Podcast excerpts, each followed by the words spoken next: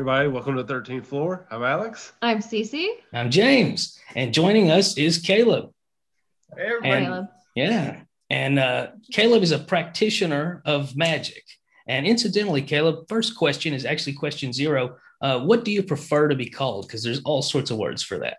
Yeah. Um, so uh, all the words they just sound so goofy. So um, when it comes down to it, I I tend to prefer magician just in terms of someone who does magic because like wizard obviously is way too Harry Potter. Sorcerer just sounds really D and D. But even magician sounds goofy. So I tend to for myself just think of it as someone who does magic, uh, which is Gotcha. clumsy, but this is how I think about it.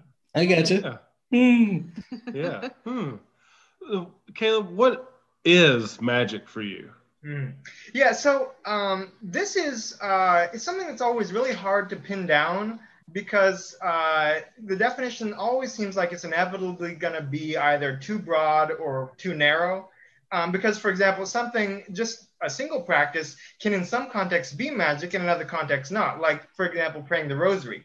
Um, if you're doing it just as a purely devotional act, that's not magic.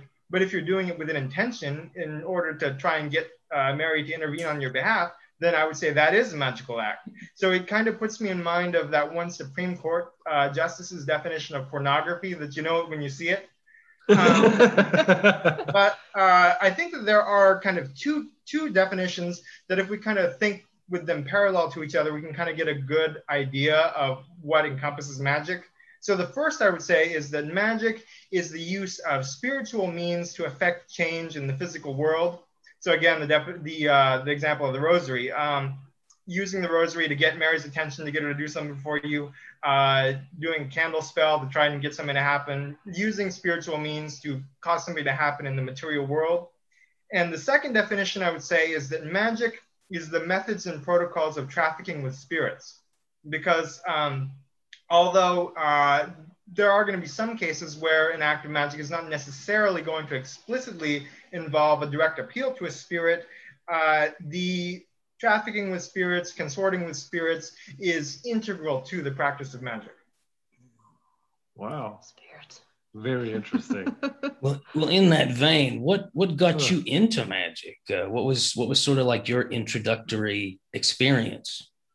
Um, so I've been kind of, uh, I kind of got started and everything when I was about 14.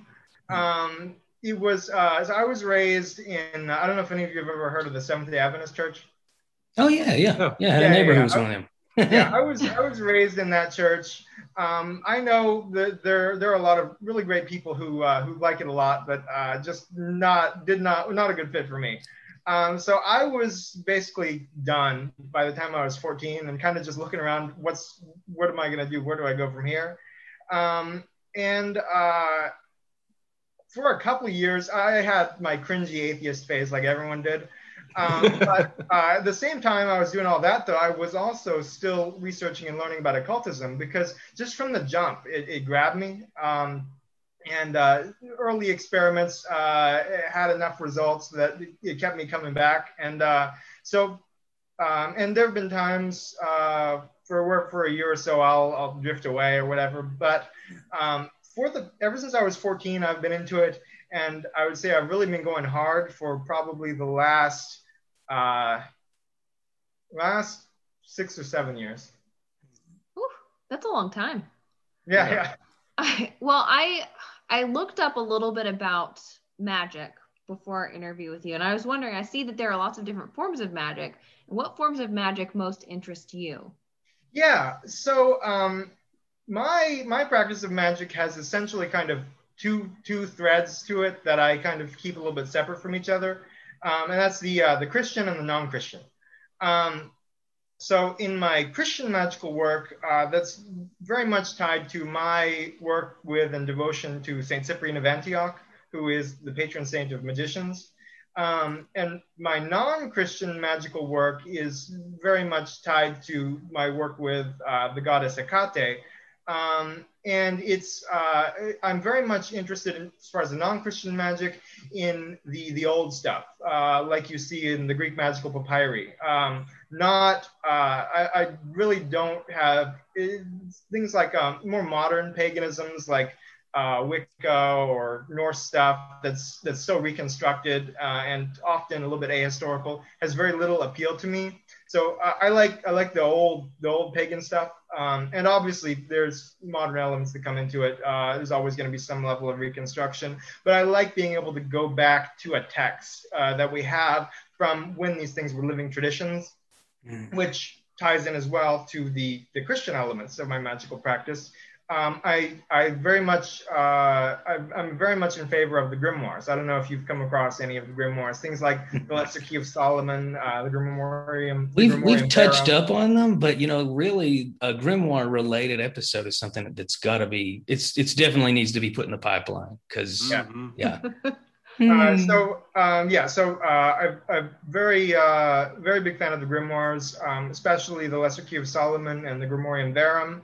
Uh, and that is also very much related to my work with St. Cyprian because he is, in a lot of ways, um, as uh, a uh, prominent occultist Jason Miller put it, he's the patron of magic committed to page. Um, and uh, kind of corollary to, uh, to working with grimoires, I'm also very interested in the, um, in the traditions of magic from the American South that get called variously hoodoo and root work and conjure African American traditions of folk magic. And uh, again, though, the grimoires and hoodoo, there's there's a lot of overlap because um, the sort of magic that you uh, that you get in hoodoo, um, a lot of that you find in the grimoires as well. That sort of uh, folk magic. Yeah, my my grandpa was a root worker. Oh, that's awesome. Yeah. And uh, but there's also and there's also uh, a good bit of grimoire overlap in hoodoo as well because um, you'll find things like uh, like root workers putting uh, Solomonic seals in their mojo bags and so forth. Wow. So it sounds like you dabble in a bunch of different types of magic, but is there like a code of ethics that you find in magic? Ow. I I don't think so. I think that anyone uh, I think that anyone who uh, says there's some sort of special code of ethics for magic is trying to start a religion um, I think that uh, magic doesn't have some sort of special ethics. The ethics of magic are just the same ethics you live your life by. Um, and uh, so, like, uh, I believe in self-defense. If uh, if someone uh, tries to mug you on the street and you uh, and you knock them out, I think that's totally justified. Um, right. And if someone comes at you in a less physical way and you curse them, I think that's totally justified too. It's just a matter of where your personal ethics lie and whether you're comfortable with the idea of self-defense in general. Interesting. That's so interesting. have you ever put a hex on somebody? I, I have. Uh, um, it's not something I go around doing all the time, just like I, I don't go around just punching strangers in the face, but when, when necessary, I will. Oh, man. Uh, well, it's it's funny you touched on on religion a moment ago because I'm I'm kind of curious about the the ontology and epistemology of your worldview, you know, mm-hmm. which doesn't necessarily directly connect to magic, but it, in your case, there's a very good chance it does. Mm-hmm. So, so what's what's Caleb's view of the universe and how he fits in it? Um, Oh, that's a big question. yeah, yeah, yeah, it's the big yeah. question. I like, um, I'll get back would, to you in a few days. yeah, I would say that um, my general views on the uh, the composition of of reality are to a certain extent animistic. Um, I think that we're basically just uh, walking through a world where everything has some sort of spirit attached to it in some way. Hmm. And uh, I think that uh, the evidence suggests reincarnation is a thing that sometimes happens to some people. I don't think it necessarily happens to everyone all the time. Um, and I think that's kind of uh, that's kind of on the uh, the on the ground uh, picture of how I think things go. Um, as far as a larger picture of kind of life, the universe, and everything, um, I tend to uh, look at it kind of um, through a sort of hermetic or neoplatonic lens um, like you see delineated in uh, the, the text from the Corpus Hermeticum, uh, the Divine Pymander, um, in which uh, essentially uh, humans are, uh, and there's a lot of overlap with Christianity because Christianity was so influenced by Neoplatonism. Um, but essentially, uh, humans uh, express the image of God in whatever form you, uh, whatever you take that to mean. Uh, like, for example, I know that there are certain African traditions that believe that, but they think that what the image of God means is that humans have the capacity to create, just like God does, rather than, for example, like looking like God or what have you. Um, but uh, humans are created in the image of God. For whatever reason, we find ourselves incarnated here um, in these uh, in these bodies, um, and there are a series of powerful spirits that uh, kind of run the universe. Um, whether you want to call them the planetary angels or or what have you, uh, the archons. Um, yeah, heard of the archons before. Yeah, Gnosticism. Um, well, yeah, now I'm a little curious. Between, yeah, the difference I, essentially between like the Hermetic view and the Gnostic view is uh, it's essentially the same view, except the Gnostics think it's a bad thing and they're very paranoid. I hope I'm not opening a can of worms with this, but I'm just curious because the, the, the Africa comment made me wonder would you describe yourself as a perennialist? Um, I would say that. Uh, yeah, this is, is, a point of um, contention for a lot yeah, of people. There, I would say that there is some some element of truth to the perennialist claims, but I wouldn't take that perspective. Um, I don't think that there's some sort of, uh, of Prisca theologia that's just recurring everywhere all over the world because of some sort of like uh, because the spirits want the truth to be out there, so they just stick it in everything. Okay. Um, I think it's more just a matter of the fact. Uh, uh I think it's just um, a consequence of the fact that all humans, no matter where they are, are interacting with the same world, hmm. and so it's going to be hard to draw wildly differing conclusions. Good deal. Interesting. That was deep. I I have something a little I, I have something that's a little less deep, and I was wondering, what are your thoughts on the way that media and pop culture portray magic? Um, I mean, I I like fantasy. I like horror. None of it's realistic. like Harry Potter isn't real. um, yeah, I mean, uh, there there's a ton of reasons to dislike Harry Potter, um, but you could definitely say that the portrayal of magic is one of them. yeah, have you ever seen like a at least somewhere close accurate portrayal in media? I know that I have. Um, I'm having uh, I'm having a hard time bringing some things to mind. Um, there is a horror movie, uh, Skeleton Key. I don't know if you've ever. Oh, it's so good. Yeah, yeah. Yes. You know, they actually yeah, they actually brought in Catherine Yronwode to consult on that to make sure they got the magic right. Interesting, huh? I realize I flipping love that movie. Oh man, I'm getting yeah, flashbacks good. now. Speaking of media, any yeah. media you recommend that's, that's sort of like just tacked on to, to Alex's? Um, well, Skeleton Key, obviously. Um, I mean, it can be nonfiction too, though. Oh yeah. Um, well, I'll just cover one more fiction thing first. Uh, season one of Chilling Adventures of Sabrina. Um, that oh. I think is is really interesting uh, because it, uh, insofar as anything, gets uh, like the medieval witch cult right. Uh, it's probably the closest thing I've seen uh, as far as that. So it's it's uh, definitely an interesting thing to see. Um, as far as nonfiction, um, uh, these are some books that I've recommended to you before, James. Um, the uh, the Chaos Protocols by Gordon White, uh, The Sorcerer's Secrets by Jason Miller. Those are two excellent books for if you're interested in like kind of practically how do I get started with this. Um, if you're interested more in history, um, I would say that Jake Stratton Kent's uh, Encyclopedia Goetica series um, is a wonderful place to start for the uh, for the grimoire tradition. Good deal. Wow. I hmm. I have this might be a stupid question, but what are the the grimoires? Uh, the grimoires know. are a series of um, kind of manuals of magic that uh, were written um, through the uh, medieval and Renaissance period, um, and uh, they they tend to focus on a particular type of magic, which is the the summoning of spirits, um, and uh, which what class of spirits varies according to the grimoire. Um, the two main ones you'll find are ones about summoning demons and ones about summoning angels. Um, and yeah, Alex's favorite like, demon was from the Goetia. Remember, Alex? Oh, I can't remember his name, but he was- I can't either, The toilet, no. the toilet demon. Yeah. Yeah.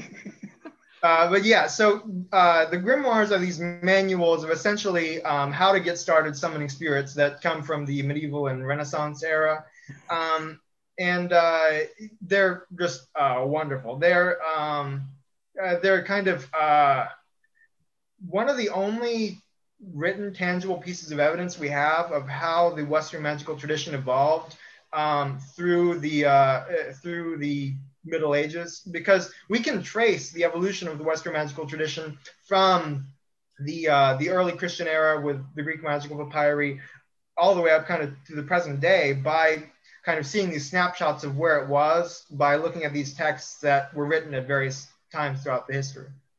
Interesting. I wonder, like, how did they devise it and figure out all that stuff in order to create it? You know, put Thousands of years of trial and error and tradition. Yeah. That's and that's what I always say when uh, when I um, whenever I see someone like trying to reconstruct a, a dead tradition that we have no info about or uh, or something like that. I say, well, yeah, sure, fine, that's fine if you have 500 years of trial and error to spare. Oh man. Um, well, you know, it's sort of on topic with with media. We've we've gone over the media that you like and a few things that you don't. If there was something that you could clarify, like let's say that you had, uh, you know, a, a speaker to to the world, uh, Mhm. what would you clarify, like a misconception about magic? Uh, I would say the biggest one is I would like people to not think that uh, anyone who's into magic is that evil or insane, um, because that's going to be the two main reactions that uh, that people have uh, if they find out you're into magic. If they're like very religious, they're going to think you're evil. If they're like very uh, very scientific, they're going to think that you're uh, insane. Um, so that that would be my my preferred first thing to go away. Um, something else uh, that I would like to go away is that um, it's easy. Like it is not easy. It takes uh, a great deal of work. Um, like uh, the daily work is really where it's uh, where it all comes from. Uh, this is not something that you can like just every now and then do a spell. It's uh, it, you any more than you can just like sit down and play piano once a year. It's something you have to do every day. Um, so my daily work, my meditation, my offerings, my ritual work with my patron spirits, I, I'm in my temple room for like an hour a day, all told. Um, it's it's a lot of work. Uh, it's not something that you can just like uh, like in in another thing. Going back to media, like you'll often see like a, a kid finds like a grimoire in an old library, just flip to a page, read off the words, and then uh, something happens. That's Right. not the way things go. Yeah. Interesting. Okay, I think Yeah. I think I have the last question today, and I was wondering, do you believe in extraterrestrials? Um, my uh, my thoughts on extraterrestrials are not necessarily fully formed. I tend to uh, agree with a lot of what Jacques Vallée has written about uh, aliens. I don't know if you guys have read any of his work. Mhm. Um, I'm not familiar. I'll ask you what if it is it in line with what Crowley said about aliens. uh, I don't agree with anything. Crowley. Okay. well, I'm kind of glad because I really don't want to live in a universe where Crowley was right about aliens. Yeah, yeah. Um, but essentially, I think that uh, when we're talking about uh, like the UFO phenomenon, um, I think that they're probably uh, the universe is far too big for there not to be any aliens out there somewhere. I think it's uh, the the more pressing question is have they visited Earth? To which I would say maybe. Um, I don't know if I believe in nuts and bolts extraterrestrial craft visiting Earth, but the UFO phenomenon uh, is a thing, and I think it's a thing we don't necessarily have all the answers to about. I think that it is reasonable to um, it's reasonable to uh, uh, to place some weight behind the claim that what we experience now as the UFO phenomenon is what were experienced in previous eras as uh, as like uh, fairy encounters. Ooh, Hmm, interesting. interesting. I've never Huh. thought of it that way before. Yeah. Uh, you know, I got another question for you, and I, I don't know if you're able to answer it because you know I know magi- like entertainment magicians are not allowed to reveal any secrets, right? but I didn't know if you were able to like give maybe our listeners an idea of what a routine type of uh, magic that you would do, like just kind of like a day to day thing.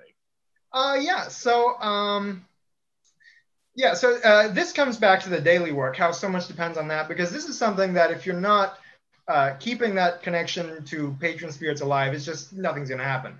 Um, so I'm sure you guys remember the uh, all the extreme winter weather we had um, a, uh, a couple weeks ago. Um, and uh, so I saw that uh, we were getting all the forecasted power outages and so on, and I work from home, so that's that's a problem for me. Um, so uh, right before the day before each storm hit, um, I did uh, a simple little spell um, after my daily work with Saint Cyprian uh, to make sure that uh, I didn't get hit with any power outages or or internet outages. Um, so it's a very simple one. it just consisted of inscribing the spell down on a piece of paper with consecrated ink, just saying a brief litany over it, and just leaving it on the altar. Um, and uh, power went out in all the houses across the street from me, uh, in both buildings to the side of me. Uh, but I was fine, and my ISP was sending me tons of emails apologizing for all the internet outages, but I was fine. Uh, good deal. That's awesome. That's cool. Oh, man. And what happened to that guy you hex on the street when he threatened you? I'm kidding. Man.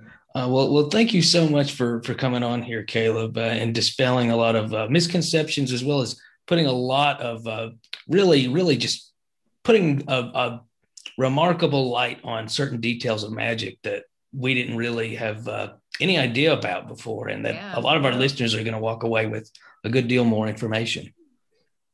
Yeah, absolutely. Uh, Thank you. very enjoyable. Abs- All right, good deal. There's one other thing that we we do. We uh, at the end of an episode, we uh, we say until next time. We hope that you can, and then we all say keep it strange. It's always always awkward with video for some reason. People are Yeah, better at doing it, but we're still going to try. So you want to join in on that? Alrighty, yeah. All right. Well, thank you guys for so much for tuning in, and until next time, we hope that you can Keep Keep it it strange. That was actually pretty good. Yeah.